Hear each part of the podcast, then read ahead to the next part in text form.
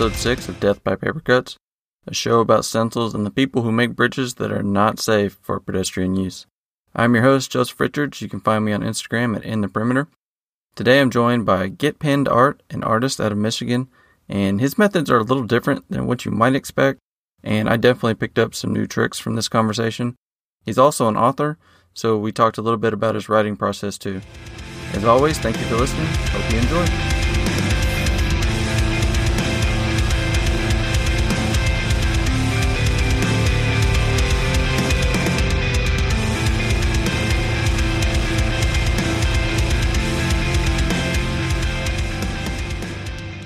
Okay, well, Ryan, welcome to the podcast, man. Appreciate you coming on. Absolutely. Thanks for having me. Of course. So, just looking at your profile, I can tell you're into all sorts of things creatively.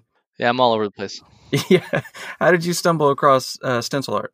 Uh, stencil art was it was kind of twofold. So it started off with my normal acrylic paint. You know, when I just do like brush painting and stuff like that, I always I'd always use Liquitex uh, brand paints, and then what about eight years ago they started coming out with spray paints, and that interested me. I was like, okay, I want, so I picked up a few colors, and then it was, all right, well, now what do I do with them? And there was actually there's an artist online. Right now, he actually is the WWE's like kind of like in-house artist, Rob Schamberger. He did a stencil piece of the wrestler Rey Mysterio, and he had like a video of kind of him doing it, and I was like, oh, I could do that. Okay, that's that's that's what I'm gonna try, and that's really how stencil arting, you know, stencil art for me started was doing it like the, uh, just trying seeing that wanting to try out this new spray paint that liquitex had. And when i started it and i started doing it i'm like okay i like this a lot. Because one of the problems with brush painting a lot of times is you know with with traditional painting and stuff they think it looks like a pile of crap for 30 hours and then it comes together. Or you know or it doesn't and it just always stays a piece of crap. But like you, you know it's one of those things where a lot of times it can take a very long time to see if you're making any real progress and it's coming along how you want it to. That you know that sometimes could you know drive me nuts uh, and with stencils i was finding that i was having a little bit more control over that progress and being able to see how it's coming together. And I think that like alleviated some stress that I was feeling that I really shouldn't feel when I'm trying to do something like art.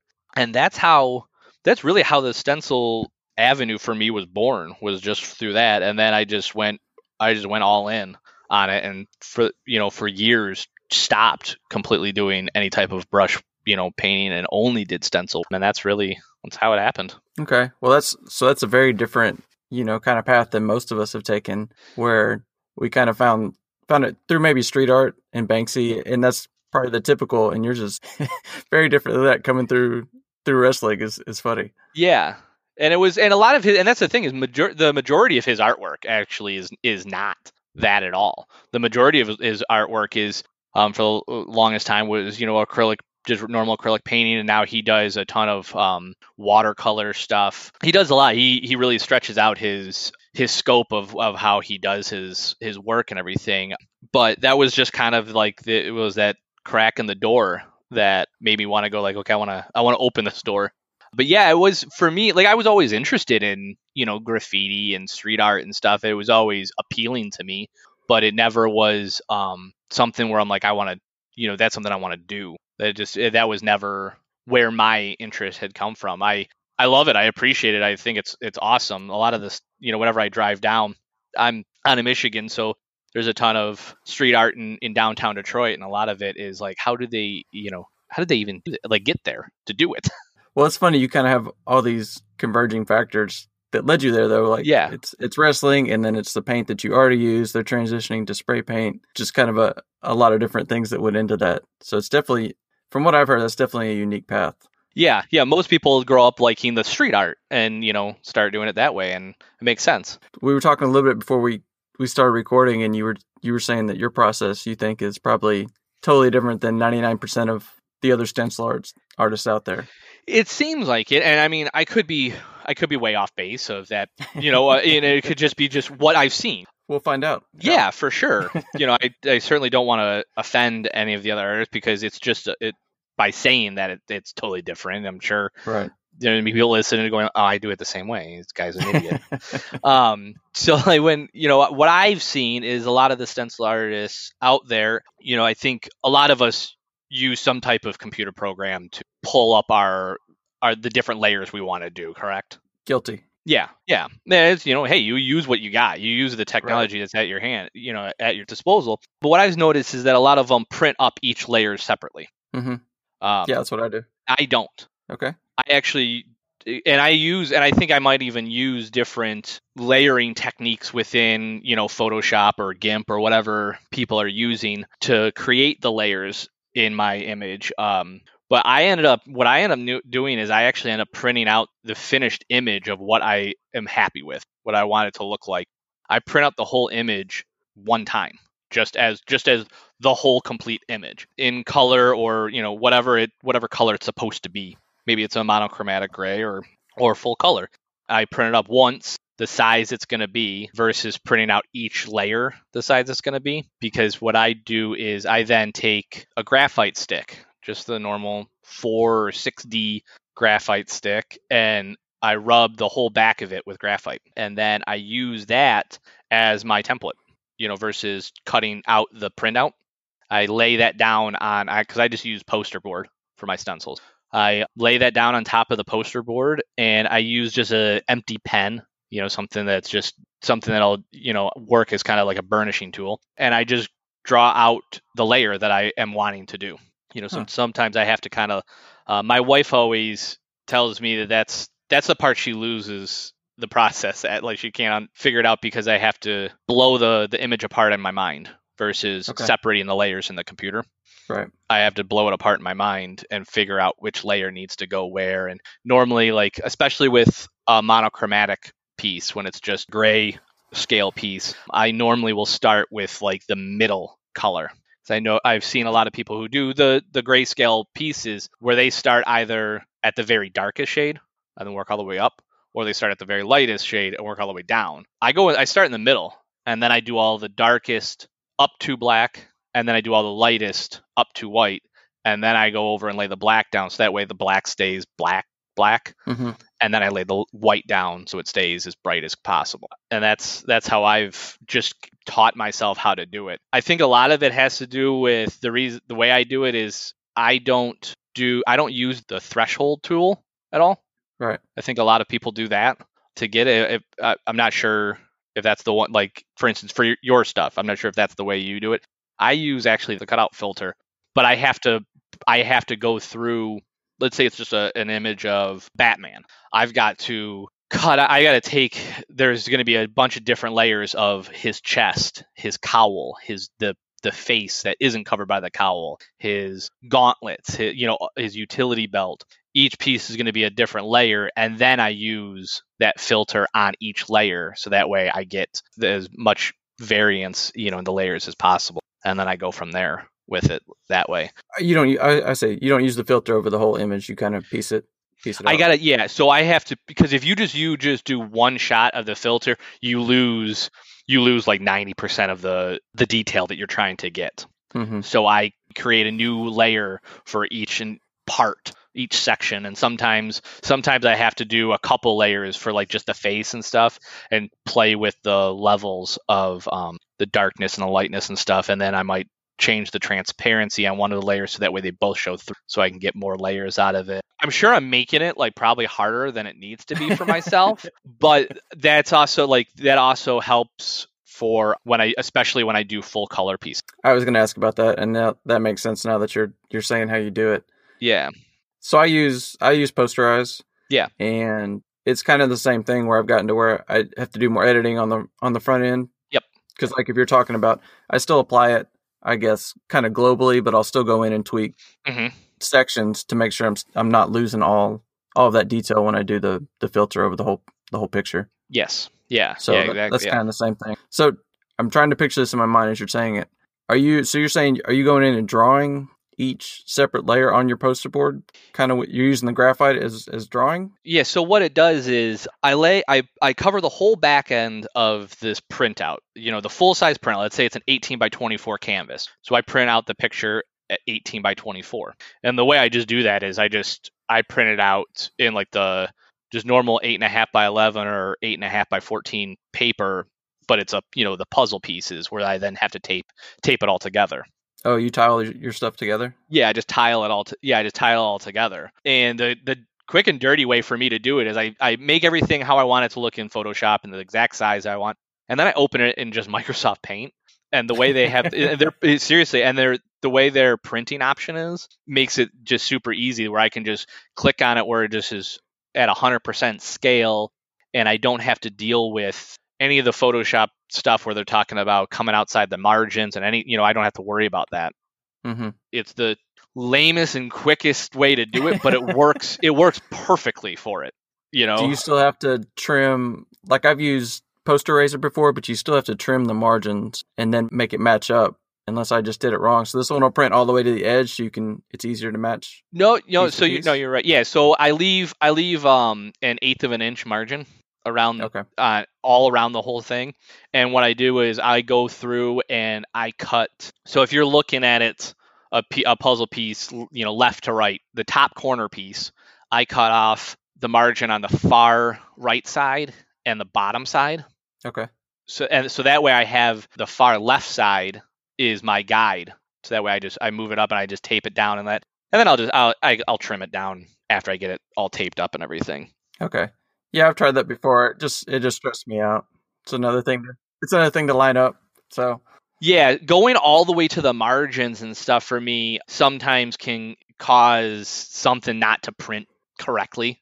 Mm-hmm. So that's why I, I haven't done it. And I just have got, I think it's just one of those things where I just got used to that style of, of printing. And now it's just, you know, kind of autopilot for me. Yeah, for sure. I used to work when I had to go to the office. I worked in construction office. And of course, we have the plotters. Yeah. So I got used to, to printing on my, I would just print on there. They didn't care. So if I had something big, I would just print it off. Yeah, and that would yeah that would be that would be super helpful if you had that. But that's not helpful. Not helpful in your case, but yeah. Well, that's it. Well, and that's the thing is that some of the a lot of the stuff I've seen is you know, and, and some of it I've seen where it's overseas. People are printing. I'm like, God, is is printing just super dirt cheap overseas? And yeah, you know, because I see it where people are printing the the full layer out and the just one size piece of paper, which God, yeah, that would be super easy. But to answer your question about the with the graphite and everything, yeah, what I, I lay the piece down and I tape it down on the poster board. I, I get the poster board the size I needed to if I got to add something on one of the sides or whatnot to make it the correct size. And then I, the what the graphite does is I take the empty pen and I draw out on the print where I'm wanting the layer to be, and the graphite from the pressure of drawing it out imprints onto the poster board. Okay. Okay. I so then it basically it's kind of like creating your own uh, carbon copy. Those okay. those carbon sheets. Yep, I remember those. Yeah, it's the same. It works the same way where you're just you're imprinting it onto it, and that way when you pull the the image away, you've got a drawn out piece on the poster board, and then I go through and then I cut out each piece. And that's the other thing. Like I see a lot. I've seen a lot, and this is just because it doesn't work for my style. Where I've seen a lot of artists cut out everything. They cut out every single layer and then they paint. I draw out a layer, I cut it out, I paint that layer, rinse, repeat. I just do it one by one. Oh, that's interesting. Yeah. How'd you how'd you come to that? It's just how I did it. You know, because a lot of times, yeah, with because with the drawing and stuff, the way I have to do it is I have to figure out, okay, now what do I want to do here? So I might have to change. I might make some adjustments midstream from what the print is telling me it's going to do. I you know maybe I might look at it and go like, you know what, this isn't working. I'm going to not draw that piece. Mm-hmm. And, you know, or I might add something, or you know, I have to work around something. And so I it, I have to just look at the painting as I'm going on. Like I said, I think I'm sure I'm making this harder than maybe it has to be on myself, but that comes into play a lot when it's the full color pieces, especially. Yeah, that makes sense though. Yeah. If it's it's better to find out a couple weeks in that something's not going to work than you know, a couple months later and you're all done, and then yes. you got to go back and do it. Yeah. So, yeah. Huh, no, I've never heard about that. Do you? I guess you have an art background prior to stencils. It sounds like. Yeah, yeah, and it's a it's a very non-traditional art background. Like I, I didn't go to art school or anything like that. I mean, outside of high school, way back in the day. I'm fortunate enough to where um, my art background actually kind of comes genetically. My grandpa on my mom's side was an oil painter in his spare time. And when growing up, when I was a kid, he had passed away when I was in fifth grade. But up to that point, you know, I I have memories of sitting there watching him paint or going into his art room in his house with his easel and his paintings and and all of his stuff. I'm fortunate enough to I actually still have some of his pastel sticks and oil pastels and charcoal. I still have some of them um, in a box. I have one of his paintings. I have a bunch of his sketch, his preliminary sketching that he's done, he did for paintings. So that's where it all, you know, stem from was watching that, and then comic books. You know, growing up reading comic books and stuff, and and drawing uh, comic books when I was, you know, a kid, and it just kind of just kept going from there. I just always kept doing it. That's cool. I wonder, what do you think? What do you think he would think about your stencil stuff? I feel like we're kind of the stepchildren of the art world in some circles. It, it's certainly, and the way the thing I when it comes to art and everything like that, or and like you said, you know, the stepchildren of of the just the ones that aren't. It's art, man. Like, uh, why do you gotta like? Why do you gotta shit on it? Like, you know, who who cares? Like, and I and I tell my son this all the time when we talk about like he thinks um, you know, he thinks I'm a great art seven, you know, uh, and, he, and, I'm his dad and stuff. And I, you know, I tell him, I was like, bud, you know, yeah, I understand. Like, there's people out there that think my artwork is terrible, that they don't like it, and that's their problem. That's their, you know, it's it's all in the eyes of the beholder. Like, and he was just the other day, he was having a hard time. He was trying to draw something, he was getting super frustrated. You know, got really upset, and I tried to, you know, talk to him about it and stuff. And I showed him Pablo Picasso, some of his you know, really out there work. And I'm like, what do you think of this? He was like, that looks pretty weird. Like, yeah, one of the most famous painters in the world, uh, you know, of all time. And so it it just does. You gotta just do what you like to do, and that's. I think I would like to think that he would be proud of what I of what I do because I have a passion for it. There might be some subject matter that I have done that he probably wouldn't agree with, but hey, that's that's okay. Yeah, you know, that's funny. So you mentioned Liquitex paint, and I guess how does their spray paint compare to like? So I use Montana '94. Like, what what are kind of the differences between that, or is that what you've always always used? I've always I have used Montana '94. I can paint inside. Oh, that's just no odor. Just doesn't smell bad. No, yep. no, no. It's all water based. It's water based, no odor. Like, I mean, yeah, if I like lay down a pretty thick layer, you know, it'll kind of smell, but it's not noxious. Okay. It's you know, it's one of those things where I've been able to paint in my basement without any issue at all. Huh. I might have to look into that. And probably especially with the way you paint. If you're just doing a layer yes. and then you're cutting your others, so you don't have to worry about dry times basically at all. Yeah, like I mean, yeah, so, certainly sometimes, you know, depending on the the size of the layer, I might have to, you know, give it 15 minutes but I mean it dries it dries fast. If it's a huge thick if it's a huge like cover all layer, like maybe it's the whole background that I'm doing in one solid color, I'll do that at the end of the night. So it dries all uh, you know, dries overnight and then by the time I come back to it the next evening, you know, we're good to go and I don't have to worry about anything. But as layers go, no, I can it'll be dry by the time I'm done cutting the next. But the, yeah, the the biggest thing and especially with the fact that I live in Michigan, I don't have to have a garage set up. Whereas I've used Montana 94 a couple times for, I did a, a triptych set of Hear No Evil, See No Evil, Speak No Evil. And I wanted and I wanted to do the the text on it in translucent colors. Well, the purple there wasn't a translucent purple in Liquitex, and there wasn't a translucent blue that I liked in Liquitex, so I had to go to the Montana 94. And I, I think even theirs is supposed to be like a water-based low odor. So I did kind of a test down in my basement, just a, a quick spray. I'm like, oh yeah, no, no, that's no. gonna have to go outside. yeah, no, I couldn't imagine spraying that anywhere close to my house. Like I, I have to wear a mask and everything. Cause yeah. my kids tried to come out and watch me a couple weeks ago. I'm like, nope, you guys, you guys got to go. Yeah, no, I mean, I've been able to, I've been able to do it with no problem you know, no no issue at all. Like it doesn't give like off a, a huge fog and I may have to check that out then because that would be. I mean, I'm in Texas, so we you know obviously don't have the weather, but still I yep. don't have a uh, ideal setup to to really do anything. Being able to do it inside, even a little bit, would be a big help. Yeah, yeah, exactly, and that's what that's you know, where it's been beneficial for me. Like I've done murals in our house. I most of the walls in my basement are covered in murals now. And most of it it's just normal just brush painting, but I always have for back, especially with like the backgrounds and stuff like that. I've done stuff with spray painting and everything. I did a couple walls in my son's room and needed to do spray painting and stuff like that. Where you know, I I definitely like lay out for like the murals and stuff. I lay out tarps and you know things like that to cover like blowbacks and like just some of the dust that accumulate you know from it. But it was no problem. It you know wasn't an issue. Open a window and it was you know no problem. I did a did a mural at my wife's school and used that used spray paint quite a bit for the the background and all that kind of stuff, and it was it was fine. Do you use stencils on those, or you, you're mostly just drawing them on there, like your murals? They're not stencils. That's just normal traditional brush painting and stuff. But I use the I'll use my spray paint stuff to give texture or for like the background and stuff. Uh, one of the murals for my son was a big Transformers Predaking and smoke and all that kind of stuff. So, and I did that with use the spray paint for shading, but it's all I was able to use this Liquitex stuff because it it's not noxious. Yeah, well, you're a better dad than I am. Our son's room is he's got a few pictures, but definitely doesn't have any murals of cool stuff in there. Well, yeah, it was that all got born because I was doing murals in my basement, which it's just like you know the the concrete walls that I've just painted white, and then I got bored with the white paint, so I'm like, I don't know, I'm gonna start painting these walls. And a lot of it I, that came from I was getting frustrated because my paintings on canvas just started to accumulate and just they weren't moving, selling them.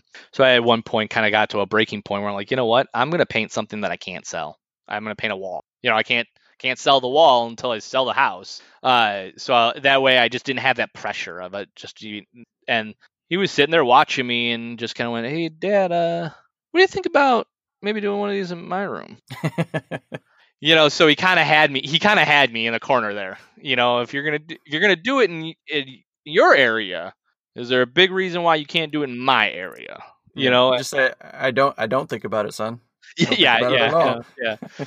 So- I wonder. I wonder what the uh, listing is going to look like for your house one day. it'll be it'll be interesting. It's either going to be a major selling feature or there'll be a point where we're gonna have to make the decision of painting over all the stuff. So right. I mean, they could always do that when they get in, right? that's the idea. That's the idea. That would be heartbreaking to just paint over all that. Yeah. The, the the the big goal is to you know sell the house with all the paintings in it, then somehow make it big, and then these people kicking themselves because they painted over. Right. So, playing the, you're playing the long game there. yeah, that's a real real long game. Yeah. So, uh, so do you hand cut all your stencils? That's just. Yep. Everything's hand cut. Yeah. I think that's that's just something I ask everyone. It's just an interesting discussion to me that versus the laser cutting, The- yeah. um, especially with all that you seem to have going on. Seems amazing that you have time to to cut any stencils. Yeah, I to be honest with you, it just is one of those things where I just work on it just at night. And and again, like it being able to do it in house without having to worry about all the noxious fumes and stuff like that. And my wife's got a pretty good smeller. You know, she's got a, a very good smell. Um, so when it is when I like she can tell when I've laid down a, a big layer. You know, but any other time it's not a it's not an issue at all. But be it's very fortunate that I'm able to do it in the house because that's why that's why I never have gone to anything other than Liquitex is because I've had that that ability. But it's all it's normally just all at night when my kid's asleep, my wife's winding down. Um, she's a teacher, so during the day, it, she's tired by the time you know nighttime comes around, and she just wants to chill. So I'm on my own. You know, it, it's one of that's now I got time to work on that stuff. Yeah. What do you What do you enjoy about hand cutting? Um, it's just it, it's just one of those things where I like I like the accomplishment of it. It's it, you know especially like those big detailed layers when you get done with it. Like they can be brutal layers, but man, when you're done with it, you're like, yeah, that looks pretty cool. You know, that I think I like the most about hand cutting, and I I do like that there is the actual hand handiwork of it. You're actually doing it. The the laser cut stuff is awesome. You know, man, if I had a laser cutter, it certainly would be hard for me not to want even stuff like when, when my wife got a Cricut machine she was like have you ever thought about using that for some of the detailed you know more detailed stuff i'm like nah i'll just keep doing it uh, you know it's a little more kind of like a satisfaction thing for me but man the people that have those laser printers they're able to do it more power to them that they can do some really amazing tiny tiny detailed work because at the end of the day you still got to paint it you still got to lay down it correctly and still got to do it you also have to plot it all out you Mhm. know Yeah, it's still work. You're just kind of Yeah. transferring it to another another stage of it. And I I don't remember who I was talking about it with, but I feel like the painting, even if you gave someone like this set of stencils, like them painting it is not just an, an inevitability that they're going to be able to do it. You know, there's still a lot of skill that goes into that. So I feel like that yes I, I like hand cutting too, and it's it's you know for a lot of, we all have kind of the same reasons. I think it's really relaxing to me. Yeah. Um. Yeah. I mean, it's it it's cool to look at it at the end. I I see people on Instagram that just do the paper cutting, which is really interesting. Like they don't paint it; they just and their stuff's crazy. I would like to see. You know, I'm not sure how they cut them, the details that they get.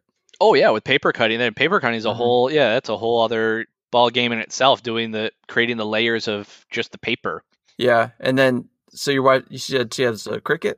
Is that what yeah she's just got one of those Cricuts you know I, little hobby hobby machines. yeah Yep. and yeah, my wife asked me about that too, and I was like, well, I don't think I think if I was going to do it, a laser is the only way to get the detail that I can do with my hand. You know, I don't think those little hobby machines could could be as detailed as, as some of our stuff is. some of it can be some of it can't be like we um i used it i wanted to do kind of a um a tile pattern like one of those like kind of like mosaic tile patterns for the uh, background for a day of the dead you know is um sugar skull Mhm. uh day of the dead pinup thing and i for that one i decided like you know what i'll try this is just a very simple design i'll try that and it worked Uh, you know i tried it because it was just that size for the Cricut machine and it, it did work to get it done because it was it wasn't like i was creating the the design like i found the design online too you know it was just a mosaic tile hmm so it was function versus art for that one. Um, but it did work. And I did, my wife had asked me if I wanted to try that with, because I've done some canvas prints and I also did them on um, end tables, the, uh, the Hellraiser puzzle box. The, the all the different sides of that that those are super detailed super super detailed and you know the idea of using a Cricut came up on that one i'm like no because i'm one i'm making it bigger than it allows you know, it Mhm. still only allows 12 by 12, the machine that we got. And the table was 22 by 22. And I was like, nah, you're going to get into the edge work and it's not going to, like, that's not going to end up matching up and working. I'll just cut it like I norm. hmm Using a laser printer for, using a laser cutter for, for the Hellraiser puzzle box would have been a lifesaver for me. Yeah, well, I think that's kind of the limiter in the, even the laser beds is to find one that's big enough for some of the stuff. Yes. I talked to I was talking to Dad Socks about it, and he's actually building his own. That's Um, impressive. because well, he uses like maker spaces, and of course they've been shut down. Yeah. So he hasn't been able to get into them, and he's like, "Well, hell, I'll just." He ordered all the parts, and he's this is probably about a month ago. I talked to him about it, and he was working on it. So I'm I'm real curious to see how that turns out. Yeah, that'd be that'd be pretty interesting. That type of machinery and creating all that kind of stuff. That's that's definitely outside my wheelhouse. Oh yeah, I'm not building any lasers. That seems Yeah. the uh the downside to that seems seems too great for me to kind of just wing it on my own. yeah, right. Yeah, I feel like my wife would step in and stop that before we got that far. yeah, yep, yeah. You mentioned something about your backgrounds uh, just a minute ago. I did want to ask you about those because you have a lot of interesting, and I think you mentioned it in the book, and this is probably one of your techniques. And I do want to get into the book about. Um, looks like you use use like balloons for some of them. Is that right? Yeah, I've used yeah. So I used uh, on the on the Dave Grohl piece that I've got. I my kid loved this this idea. I took it's a it's a three foot by three foot canvas.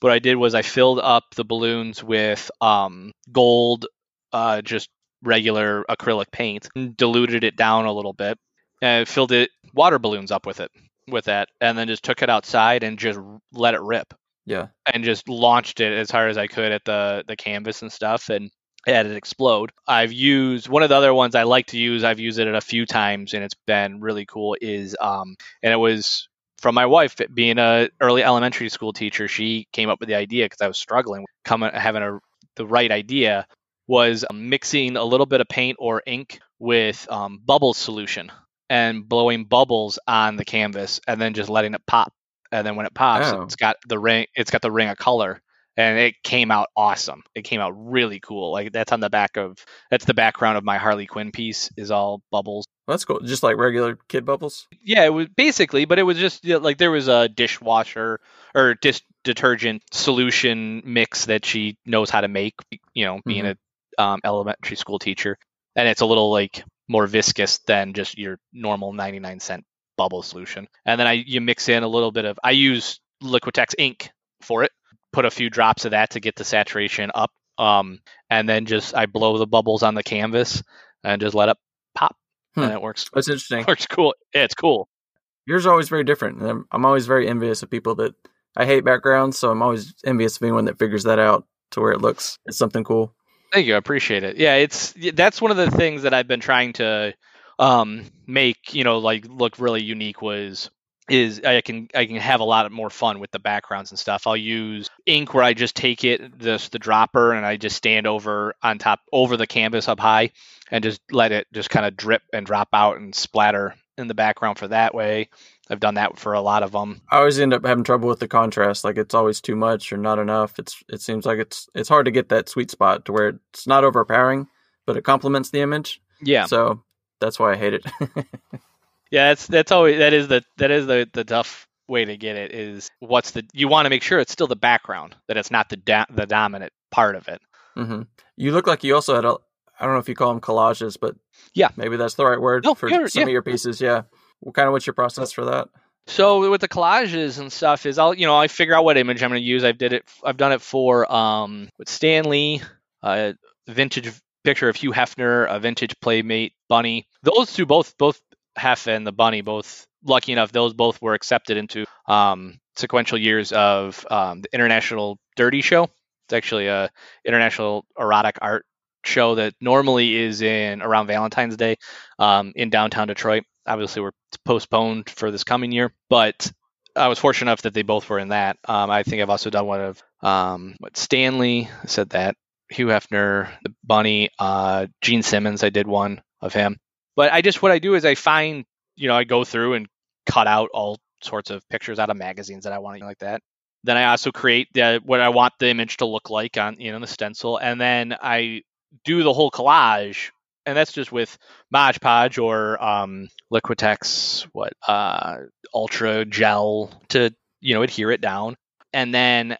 But what I also normally do is I I save a bunch of of the scrap of the of the cuttings that I want to use for the collage, the magazine cutout. I'll save those because then I'm going to paint the stencil, and then what I'll do is I'll overlay a lot like on the bottoms and stuff, so that way it looks like the the painting is within the collage itself. So oh, so you kind of overlap the edges. Yeah, yeah. So. I Okay. overlap. Yeah, so I I put down a background, a full background of what it is, and sometimes like with the parts that I know are going to get covered by the stencil, they might just be filler pieces where it doesn't really matter if it gets painted over or not. Okay. But the pieces that I cut out of the magazines or what whatever it is that I want to be seen in the collage, I normally save those for the end because then they'll I'll use those to overlay on like the the bottom of the painting so that way it all kind of blends in together and everything.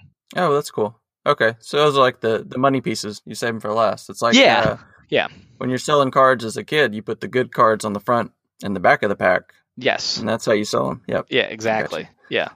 Yeah, exactly like that. Yep. So how, how did you get into the the erotic art world? So I've seen I have a buddy, his family's close to where you live now, and Mhm. I'd send him some of your your piston stuff, the sports stuff, Mhm.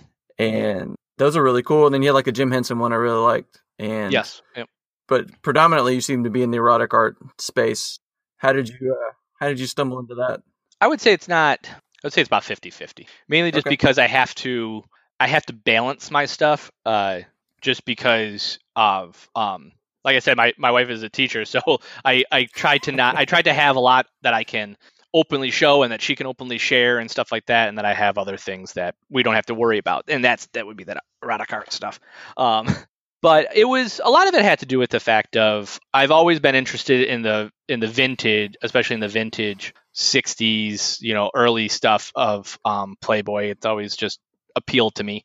Um, and then there, I you know, I started hearing about the the Dirty Art Show in um, Detroit, and always wanted to get in there and you know get an art piece of art accepted in there. And that's where that you know that's where that really ended up coming from. I think I also am able to spread my wings a lot farther um, in you know going outside the box and being creative um, with that stuff versus just like a lot of the pop culture that I do. With the pop culture, you want to still make sure that the pop culture looks like the whatever piece of pop culture, you know. So you can't if you're going to do a, a Snake Plissken piece, you want to make sure that you kind of stay within the within the Escape from New York house, and you don't get too out of control with what it looks like, because then it might it's going to fight it's going to fight the overall image. But then for me, I was able to stretch my wings a lot farther with that.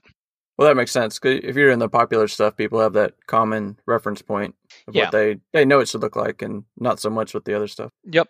Yeah, and that's really what it. I think that's really what it came from. Was just that was it. it just for me, it, it just ended up being a lot of fun for me to be. You know, at the end of the day, it was just a lot more fun to be able to do that stuff. Um, so I tend to just go back and forth. Like especially, it's funny during especially during the holiday times. One that's that's when normally that art show has their submissions open. Um, Mhm. Normally it's like middle of October until like the week before Christmas, and their submissions are. But then that's also during the time when I would be getting holiday commissions, which are normally kids or dogs or family, like so, uh, you know, it very simple, nice stuff. So my my my workload gets very interesting during that time where I'll be doing something super erotic and then I'm doing a painting of a three year old and then I'm doing another piece for that submission and then I'm doing one of a dog and then I'm doing a sports piece. Like it, it just uh, yeah, like it, my the gamut is is pretty pretty vast there. that's funny. That probably keeps it interesting, though, right? You're always kind of working on something new. It does keep it, and that's why I I will try to vary it and stuff. So I'm not doing everything because a lot of times, and I don't I don't know if other artists are like that. When you get those commission pieces where like, hey, can you do a painting of of my dog and stuff? We're like, absolutely. You know, I, I more than happy to. I've never met the dog. I don't know the dog. I've never seen the dog. I've never interacted with the dog. So you you know it, it can sometimes be hard to get that like find that connection to really dive into that piece and get into it. So that's why a lot of times I'll break up commissions with passion pieces so that way you just you stay kind of on that even keel. Yeah, that makes sense. Well, you should just start off. Yeah, but I'm gonna need your dog for a couple days. yeah, right. Go on Yeah. some walks and get to know each other. Yeah, we yeah, we need to we need to interact so I can enjoy, you know. yeah. We'll see. You could probably charge more for that too. It's That's like true. Yeah. Yeah, that, yeah, right. Yeah. yeah. They'd probably be happy for that. They probably would be. Yeah. Well, I guess you keep talking about this stuff, and I keep thinking about your book about how more of the little pieces fit together. So, sure. if abrupt transition, I read your book last week, and what did you call it? An erotic, Uh, was the genre? erotic romance. Yeah. erotic romance. So Yeah. that was my first venture into there. I had a couple, couple notes. Yeah. So first of all, did you sneak a Ron Swanson reference into there? No, if I did, it it would be completely unintentional because Oh, I'll. I'll, I will admit I I don't watch. I've never watched the show. Um, so they were, I think they went to the restaurant, and he asked like reservation. He says, "Please and thank you." That's that's a Ron Swanson thing. Oh, okay. So I was like, I wonder if he, wonder if he's No, it was. It wasn't. No, it was. It. It. I'll be honest. It. It, it was not. Uh, No, okay. I was very excited when I read that. I'm sorry. I'm sorry to let burst your bubble there. oh, I just cut that part out and pretend it it never happened. Um, and then another one. This was just really nothing to do with the story, but you made the guys re-rack their weights when they were done working out. I was so appreciative of that. well, yeah. that, Yeah, you, you're supposed to. Re- it's because you're supposed to re-rack the weights. It's, I mean, right? it's People don't common. understand that. Common. It's common courtesy. All right. So, what is so kind of what is your your writing process like? Are you are you an outline guy, or you just kind of write and figure it out as you go? Which that seems to be like the two camps, right? Which which would you say you are? So my answer to that is yes. um, I that was the first book I've ever written. To be honest with you, is um the first time I ever attempted to try to do a book. And like I had done short stories. My friends and I had years ago had this kind of weird league thing that we did online. It was kind of imagine if you took fantasy football, the idea of like Dungeons and Dragons and every genre possible fan fiction and you threw them all in a blender. Okay. That's what we did. And- but but the result of it was that you had to write these like stories and battles and stuff. So I was writing a lot, which I had never done before. So I started in my own head, felt like I was starting to get fairly decent at it. And I and I stopped. I didn't do it anymore. I you know wasn't involved with it any, anymore. Um, but I still wanted to do something with writing because I didn't want to lose. I did, didn't want to lose that because I had worked on it for quite a while. So I decided I was going to write a book for my wife because that's her hobby is to read. She likes to read. So I was like, all right, I'm gonna I'm gonna try to do that. And it took about two years to to do that with. And during that two years, there was probably a eight to nine month period where I'm like, yeah, I'm not. This is not work. This is just now. I just I just hit a massive you know writer's block, and it took a long time to knock that ring rust off. And then once I got back into it, then it really kept going. But I did. So I created. I started just kind of created an idea of what I wanted and brainstormed the hell out of everything I would want want in the book. Uh, any idea of what I want, any interaction, characters, all that kind of stuff, and then and then I decided to kind of yeah do an outline. I did I did my whole outline was all in like Excel where and my outline was yeah with chapters but then the way i figured it out was i did like a calendar timeline of mm-hmm. where this progresses in like a calendar linear time um, and then i was able to just kind of plug in the main parts that way that's really impressive that it's your first try and you actually finished it i was telling you i have notebooks full of i have like a, a first draft done on one and i have two other half-ass done drafts and that's that's very impressive. Actually stuck with it and finished it. Oh, thank you. I appreciate it. Yeah, it was it took a while. Yeah. I I got a book. It's called How to Write Using the Snowflake Method. Okay. And it's because I was never an outliner. I would just write. Yeah. And then I would read it back, and I'm like, well, this doesn't make sense. Like none of this would happen in this order. You have plot holes everywhere, and then I would end up just tossing it and starting over instead of spending you know a week or two doing an outline. And this was kind of the same way where you write out. I think he has it. You write out all your scenes, I don't know if he uses Excel. It might be. It's like a spreadsheet, and then you can move them around. Probably yeah. what you're talking about. Yep. I, th- I think I remember looking into this snowflake method. Yeah. It was really interesting. I think he's a he was a programmer and also writes novels, and it's basically you go through all those steps, and you have basically your whole novel written, um, and then you're just going back in to fill fill in the action in between events. Like you have all your your climaxes and your acts already. The points you got to hit, you already have them in place, and then you're yeah. just filling in in the gaps. Um, I've also seen people that do it on uh, just on note cards. You write the big I did events, that. and then you, yep, yeah, and then you can move them around on the board or whatever. So I've seen that's kind of the same, just a analog version of your spreadsheet. Yeah, and I, I did I did write all I did.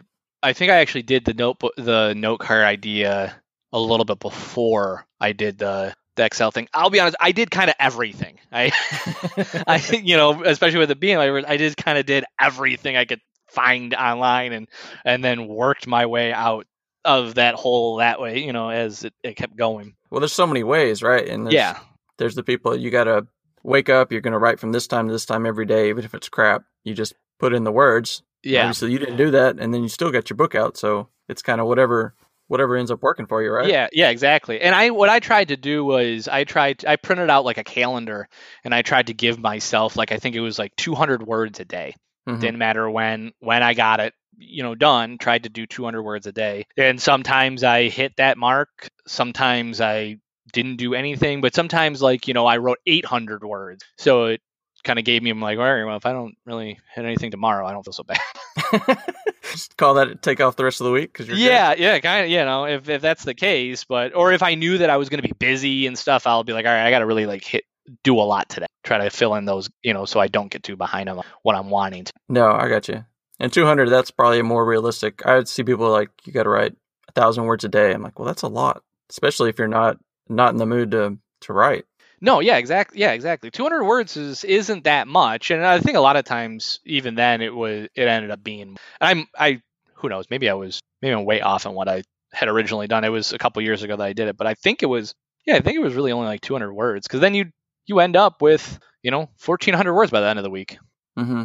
yeah no it ends up being a lot over time do you do you write in journals like handwrite or do you do it all on the computer um i did when i first started like it I did both. You know, if I if I wasn't around a computer or wasn't able to, yeah, I would jot jot down ideas like crazy, and I did write you know big parts. But uh, other than that, most of the time it was just on a um, on the computer and stuff. I got, you know, I've just got a tablet that I just type out and and just work from there. And I just would save, you know, I, I it wouldn't just be one document. I would save, you know, whatever chapter I wanted to be working on or whatever concept it was. I would write to, and then and then figure it out later. Then fill, you know, fill in all the blanks when I need. What do you mean? Oh, if you while you're writing, if you just had an idea, just to keep it on record. yeah, I wasn't.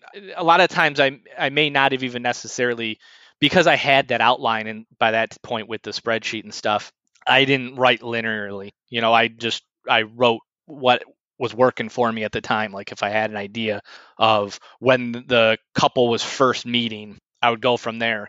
But then I might have had an idea of what I want them to be doing in eight months from now and I Mhm. worked on that. And then I then everything just kind of I would just work on piecing everything together and read it. I didn't have a pro, I didn't have a professional editor do it because I just didn't have the money to dump into that. But I was fortunate that I had some friends that had amateur editing experience that helped me out, and they were my beta read. Yeah, it's definitely expensive if you're you're hiring a professional editor.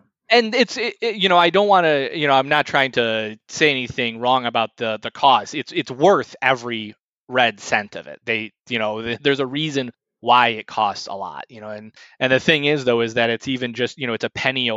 Even the the good ones the the affordable ones will be just a penny a word. And Your book's eighty thousand words. You know it's it's gonna it's gonna add up there.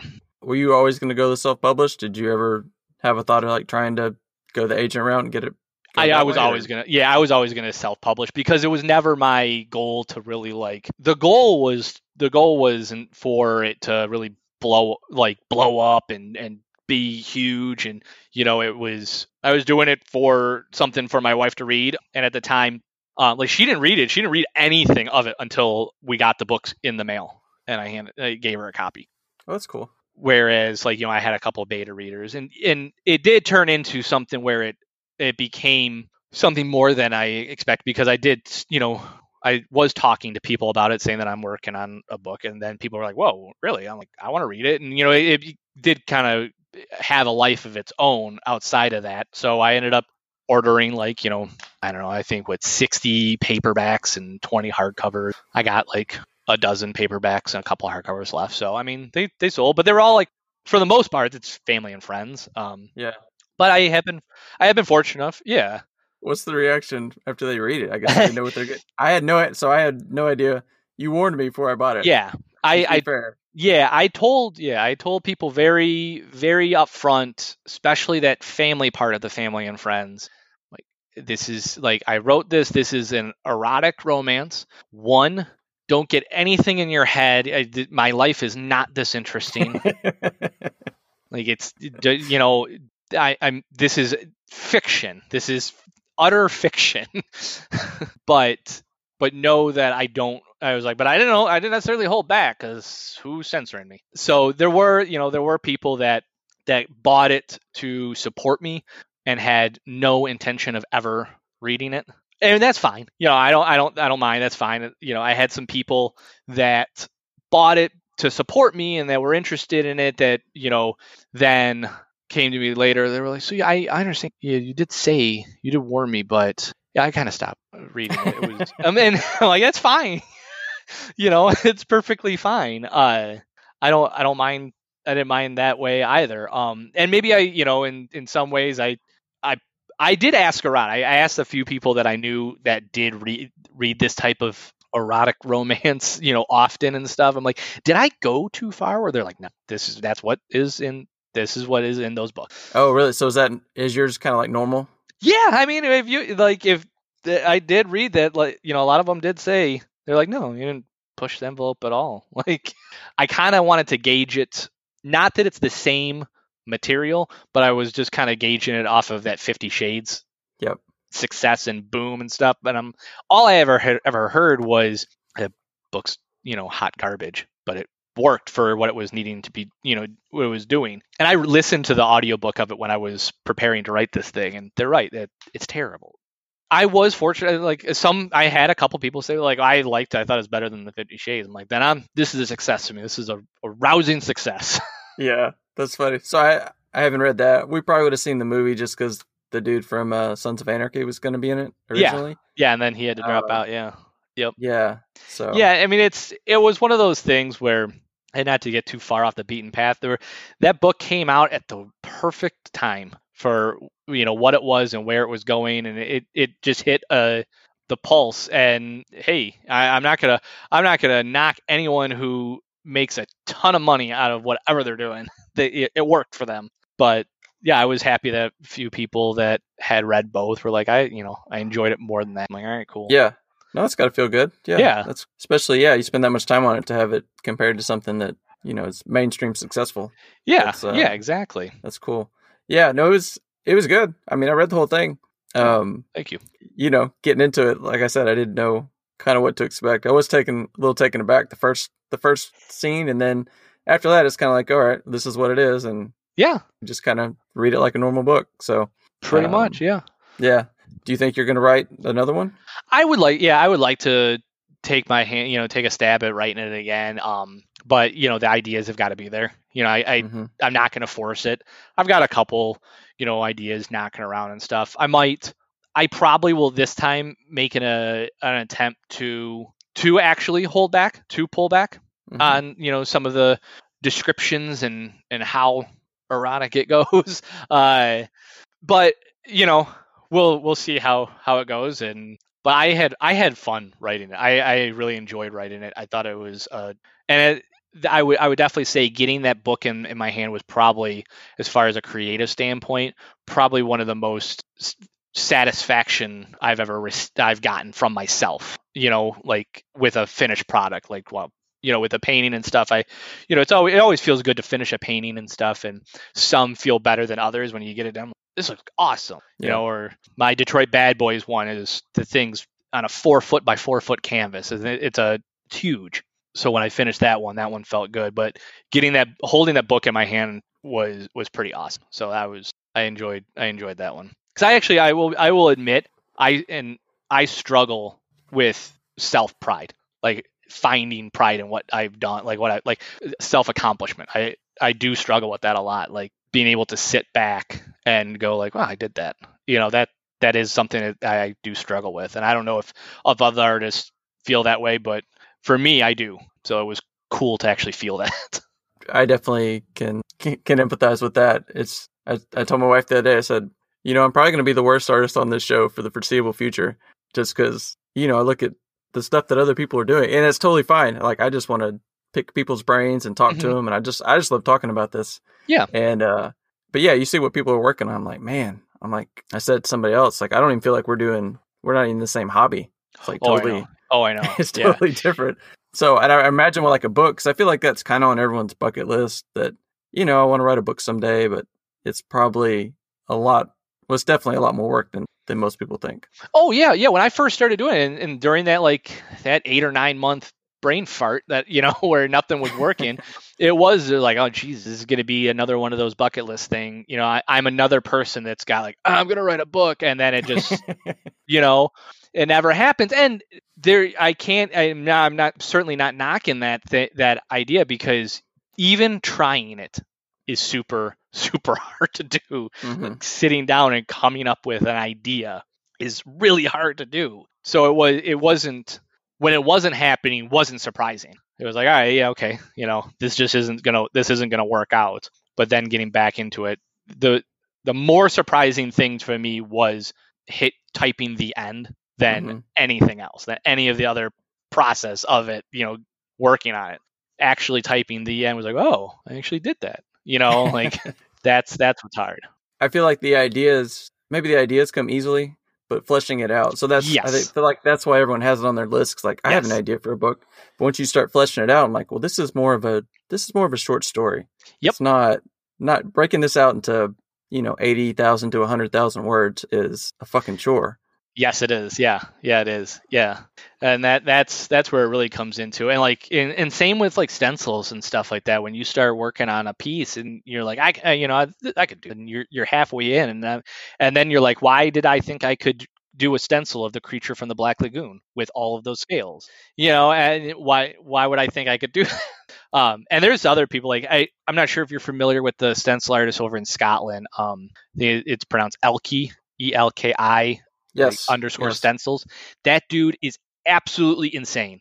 Yeah, His like the fact that he hand cuts tartan kilts and like wood grain is it's hmm out of my mind. Yeah, some of those barrels he's done. Yeah. For, uh, yeah, he's some of those dudes are just animals. I don't Yeah, understand how they do it it, and they hand It- cut it. Yeah, I messaged a guy the other day because he was doing a he was doing a big piece, and he's like, yeah, you know, I'll have this painted in a couple weeks. And I messaged him like, Are you, you're laser cutting this, right? And he's like, Nope, I'll have it all Yeah. cut out by hand. I'm like, Yeah. man, It's crazy. He actually, I actually pick his brain every once in a while, and he's the reason why I use the blade and the setup and everything that I use is because I asked him like, all right, what are you doing? What do you, what what is that? Uh, You know, what are you using?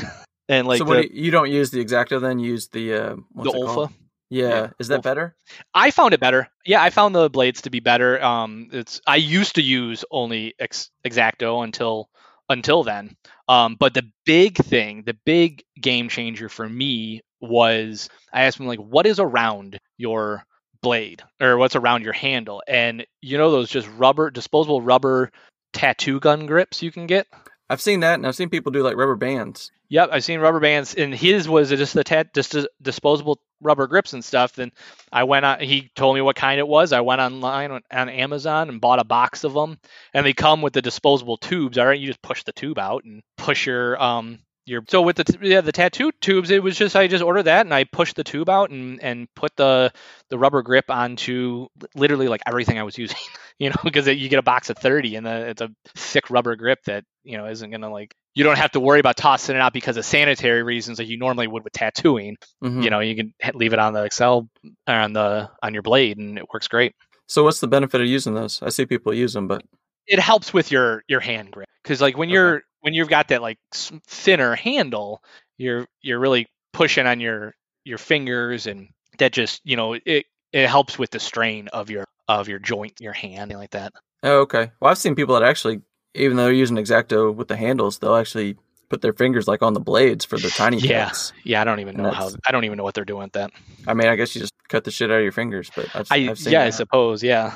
Huh. Well, that's interesting. I may have to try that. I've seen those knives. Like he uses them, and uh, Snick uses them. I always see them on their stuff. Yep. Kind of the same thing. Yep. I wonder if that's just a is that just a European thing? I don't see a lot of people over here using them. I don't know. Yeah, it, it- they might. It, it might just be because a lot of times Europe can be a lot more of a closer knit community where they just Mhm. they all know you know they all know each other. They all are able to um, bounce those ideas off. Just you know they might be doing like more jam sessions. You know where it's a quick train trip for them.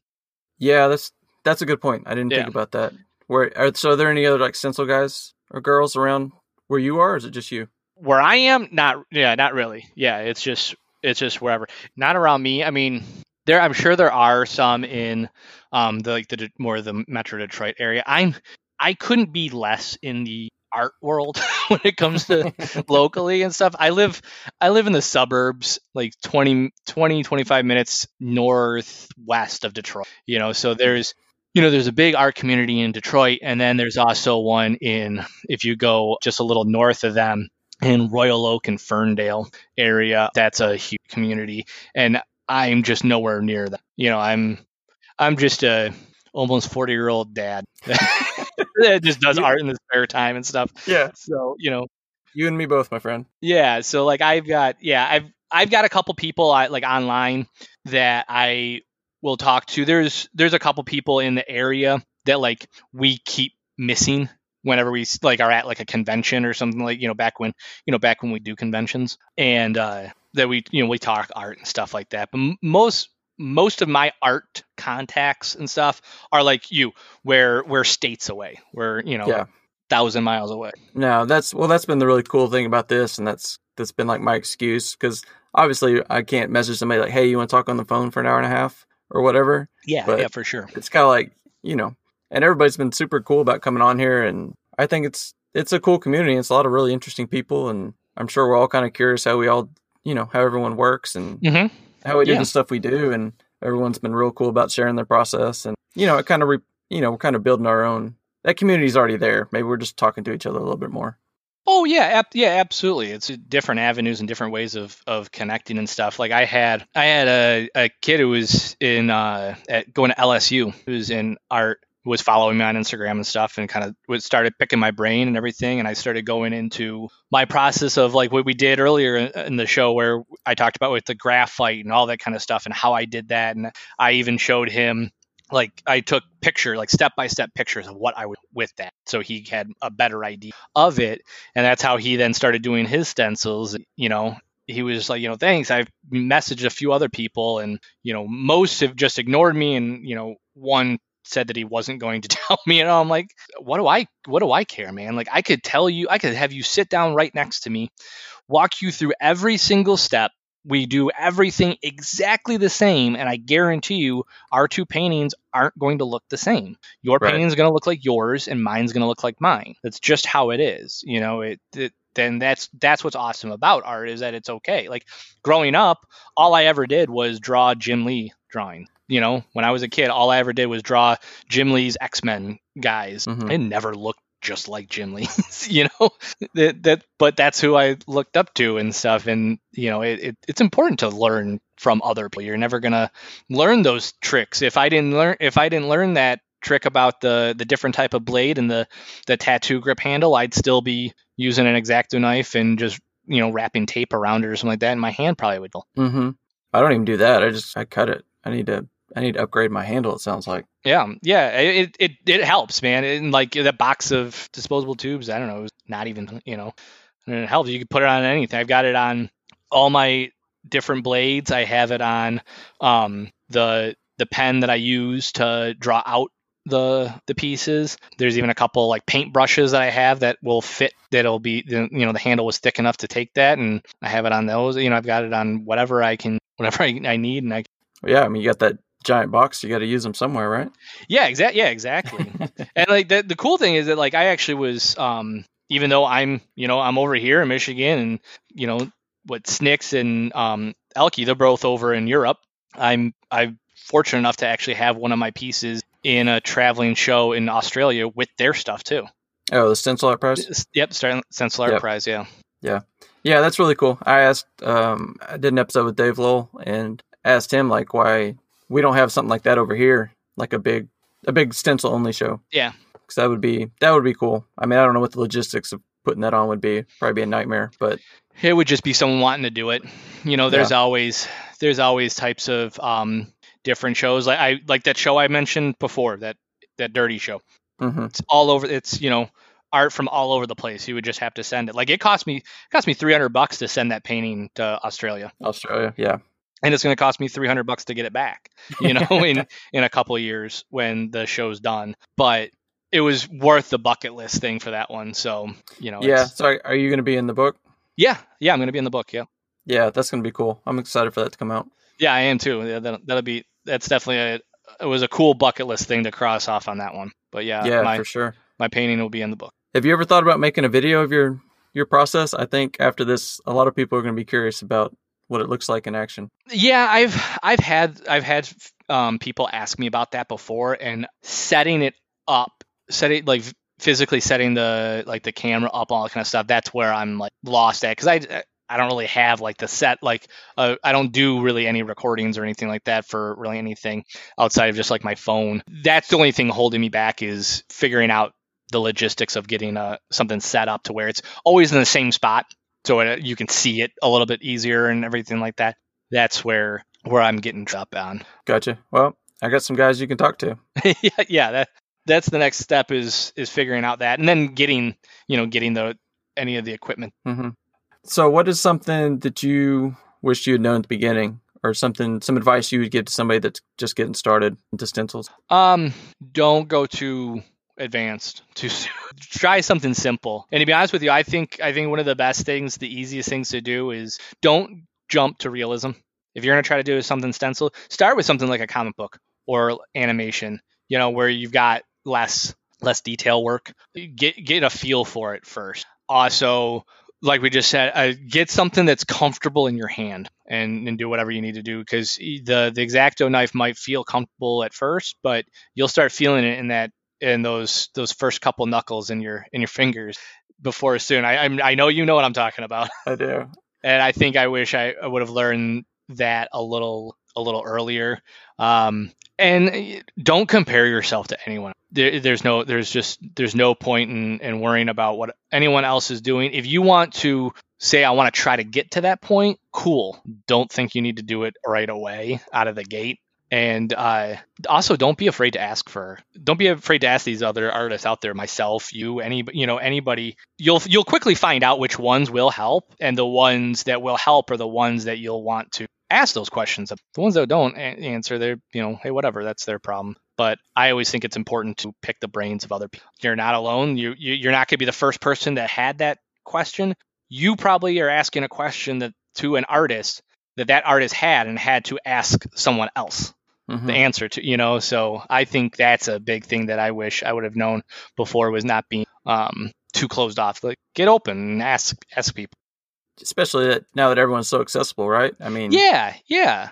Yeah and i found that you know i found our community to be overall very helpful and and willing to talk about stuff. I mean it, especially with this i'm i was kind of the same way. I didn't ever want to ask anybody now i'm kind of i kind of have to yeah. to ask them like hey do you want to come talk to me? And still waiting for someone to tell me to just fuck off but so far so good on that but it's yeah exactly. And and the cool thing is the cool thing about it is it's i mean even if you want to look at it kind of like um like dating yes you ask a girl for her phone number and she says no well that's just one less person you need to worry about. Yeah you know and if you ask an artist that you're currently following because you like their artwork hey i have a question for you and they tell you to fuck off then maybe you don't need to be following that person yeah that's fair. you know now i understand if you're if you're asking someone who's got like 2 million followers they might not answer you because they might just not be but like myself i'm it's not like i've got even remotely a following you know i've i've, I've got like the, my small little people that that know me and stuff, and it's awesome, and I love every last one of them. So I'm I'm fortunate enough where I am able to respond to every you know anything, and it's not like I get that. But yeah, ask people and see what they say, and pick your pick their brain. They might look at they might then look at your stuff and go, oh, this guy's pretty cool, and then they'll start following you that they didn't even know you existed before, right? Just because just because that happened because there's so much out there in the world they don't know you exist through no fault of your own you know but because you asked them a question, they looked at your stuff, and now you now you've got a new follower and you've got uh, a new art community, uh, you know, friend. Yeah, I mean that, that's especially for someone getting started, just being able to yeah, especially if you don't have like a community physically around you that does this, being able to bounce ideas or get get advice on stuff is invaluable. I feel like most of you know the people I've talked to, we kind of learned on YouTube and kind of forums mm-hmm. or something like Instagram wasn't around, but yeah, definitely take advantage of the network that that's already built in there. Yeah, absolutely, exactly. I mean, I think it's I think it's really important. Um, and it'll it also will you'd be surprised at how quickly you will not feel so alone about you know what you're doing and stuff. Mm-hmm. And I think that's also really important. Yeah. Well, man, this was a lot of fun. I appreciate yeah, was, you coming yeah. on. I appreciate you indulging my my book questions. Oh, absolutely. Yeah. I don't know if anyone else will care about that, but it's still creative process. I, you know, as somebody with that on their bucket list, I just had I had to ask. So Oh, for sure. Yeah, I mean, it's it's important. I also think it's important to to step away from what you normally do and try something different. Like that's been kind of what I've been doing all this year, doing other things other than stencil art because that's also how I got into stencil art was mm-hmm. trying something different. Cool. Yeah, no, I think that's great advice. So, anywhere else people can find you aside from Instagram? Instagram is going to be the best spot. That's where I'm. That is where I am the most active and current. Um, is definitely on Instagram. My I've got you know a website and stuff that has never really gotten a whole lot of traffic in, or anything, so it's been hard to keep up. I think Instagram is by far the best. Okay, well, cool. Well, once again, man, I really appreciate your time. Yeah, thank you, man. It was it was fun. All right, yeah, no, I, I had a great time. So have a good have a good Christmas. You too, man. Have a good one and have a good New Year's. All right. Thank you. Right. Talk to you later.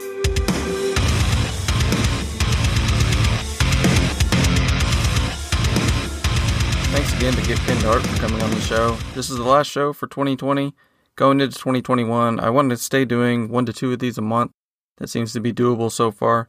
I really appreciate all the feedback I've gotten so far as well. Please continue to send any comments, questions, or suggestions to deathbypapercutspod at gmail.com. Thanks for listening. Catch you next episode.